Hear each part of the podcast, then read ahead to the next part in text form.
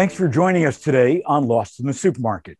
Today, we're going to talk about a nice cream, an ice cream company that's really making a difference, Must Love, which is a modern day non dairy ice cream brand. Must Love is 100% plant based, non GMO, and is available at all Sprouts nationwide, hopefully, a lot more stores to come. And the Must Love mission is to create the most delicious dairy free treats that bring together ice cream lovers who want to make healthier choices. I'm joined by co founders and best friends, Mollie Cha and Hannah Hong.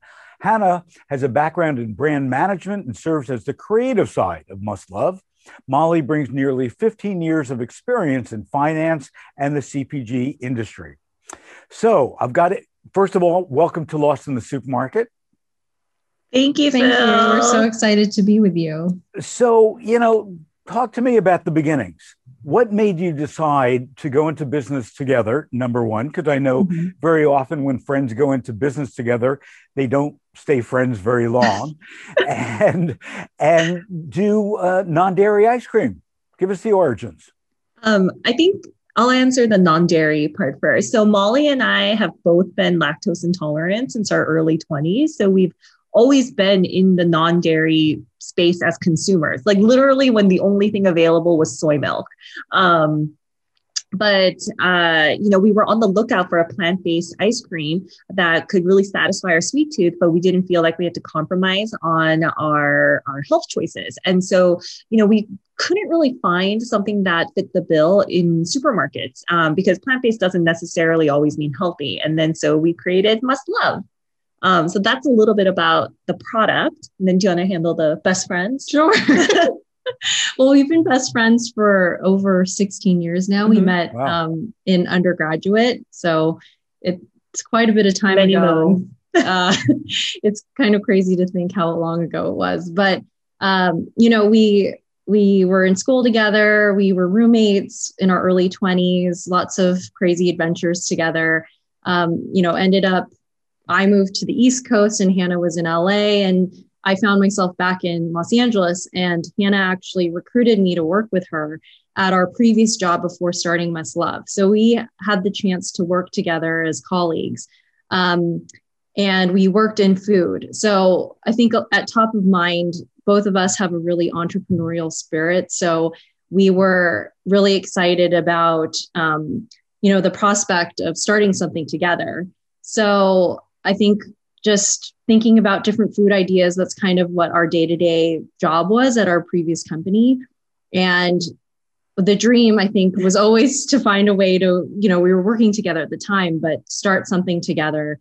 So we did actually have a pretty deep conversation in those early years because, exactly to your point, we've seen so many friendships and family. family dynamics really shift when people go into business together. So we were really thoughtful about not saying, like, oh, this would be fun working with my best friend, but really thinking through what the impact of that was going to be.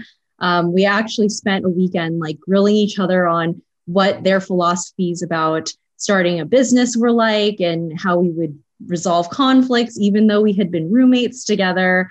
Um, and so we we we were really thinking through all of that really carefully before starting the company. So I think that having that conversation up front was really important um, and s- kind of set the tone to make sure that bottom line success or failure like our friendship is the most important thing um, and you know four or five years later we've been able to maintain i think even a closer relationship uh, like I call it our like premarital counseling that we did, I mean, self-guided premarital counseling. Yeah. So you know, you went to Berkeley.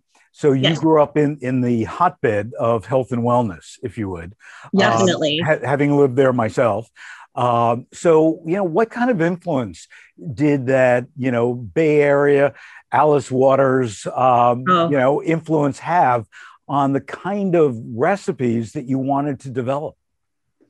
I mean, I think that's very insightful. Um, that it definitely had an impact on our food philosophies because we've our most formative years were spent um, you know in undergrad and immediately afterwards in berkeley and then in san francisco which there's so much innovation on californian cuisine and um, you know farm to table all of that like really came from that area yep. and and alice waters like you mentioned like the pioneer in that and um so we were always looking for you know products in supermarkets that could also live up to that kind of value that we expected from like restaurants and our personal cooking at home. And um, so i think that definitely did have an impact. Anything else? Yeah i think you know fundamental to our our ice cream. So we have two specific kind of bases of our of our ice cream. One is bananas and that was the original recipe we formulated.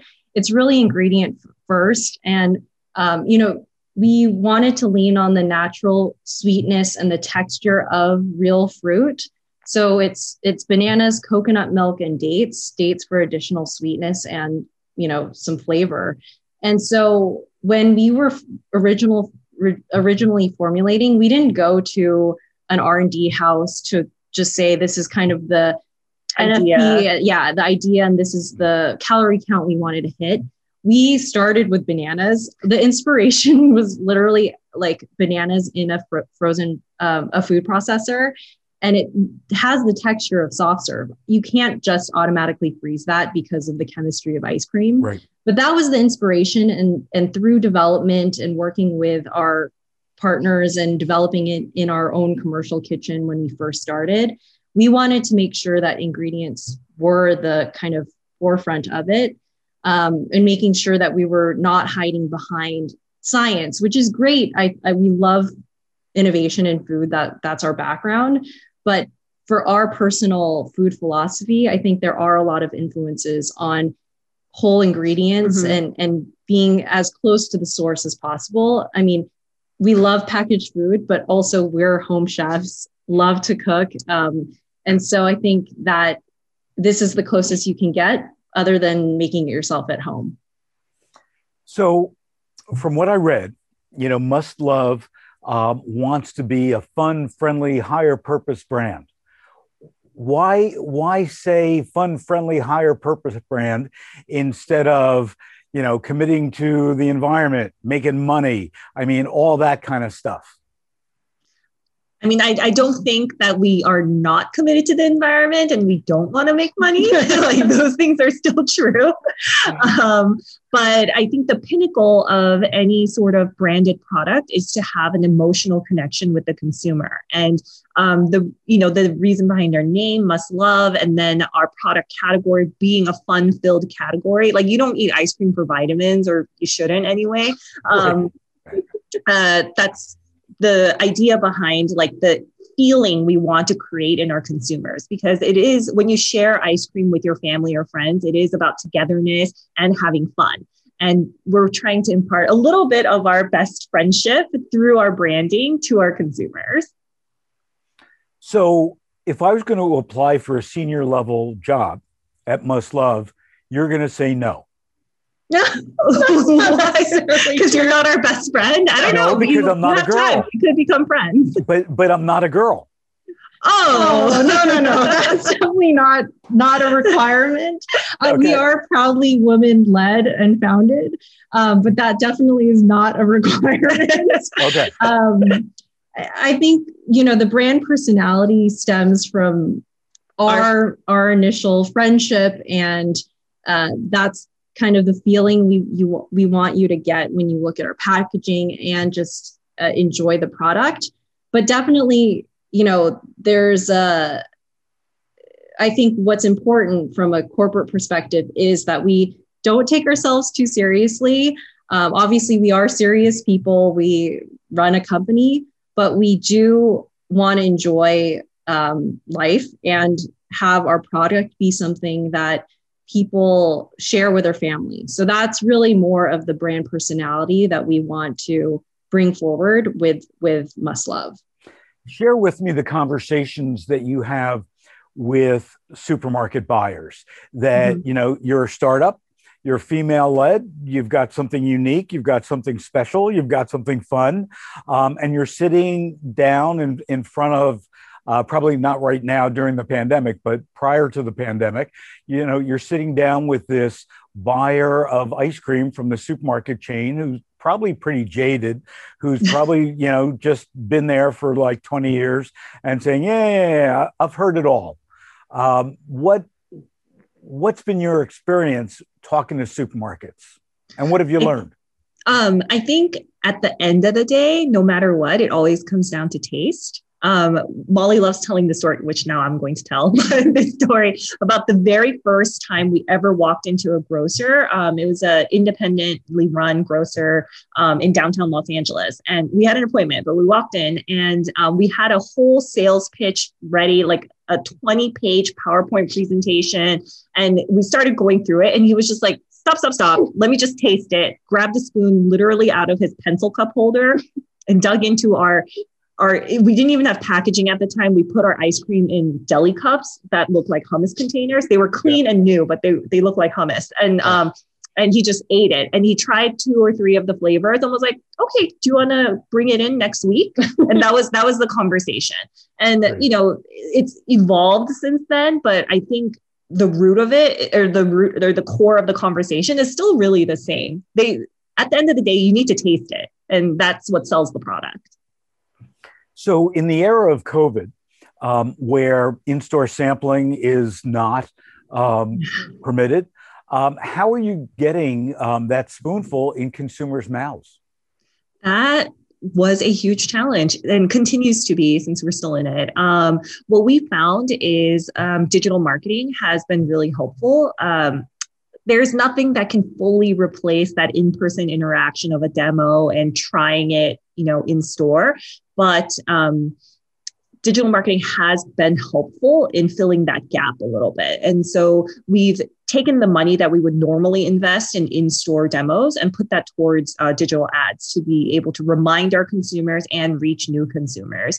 Um, and th- then I think it's really down to the type of content you're serving to make sure that you're trying to communicate as much of the tastiness of your product as possible through a computer, which is hard. It's hard. Yeah, and I think also uh, in our category, it's it's very heavily promoted. So um, we we try to have a pretty healthy promotional schedule in terms of um, you know dollar offs, just to to incentivize people that are exploring the category to pick us up to try so that initial trial is still happening but it's definitely you know behind a frozen door. So it's much more challenging. Mm-hmm. So I think just making sure that we're still maintaining a healthy, if not even more aggressive promotional schedule to make sure if people are still searching online when they're online grocery shopping or if they're able to go in store, that there is some exploration. It does incentivize people if you're a dollar off or on BOGO,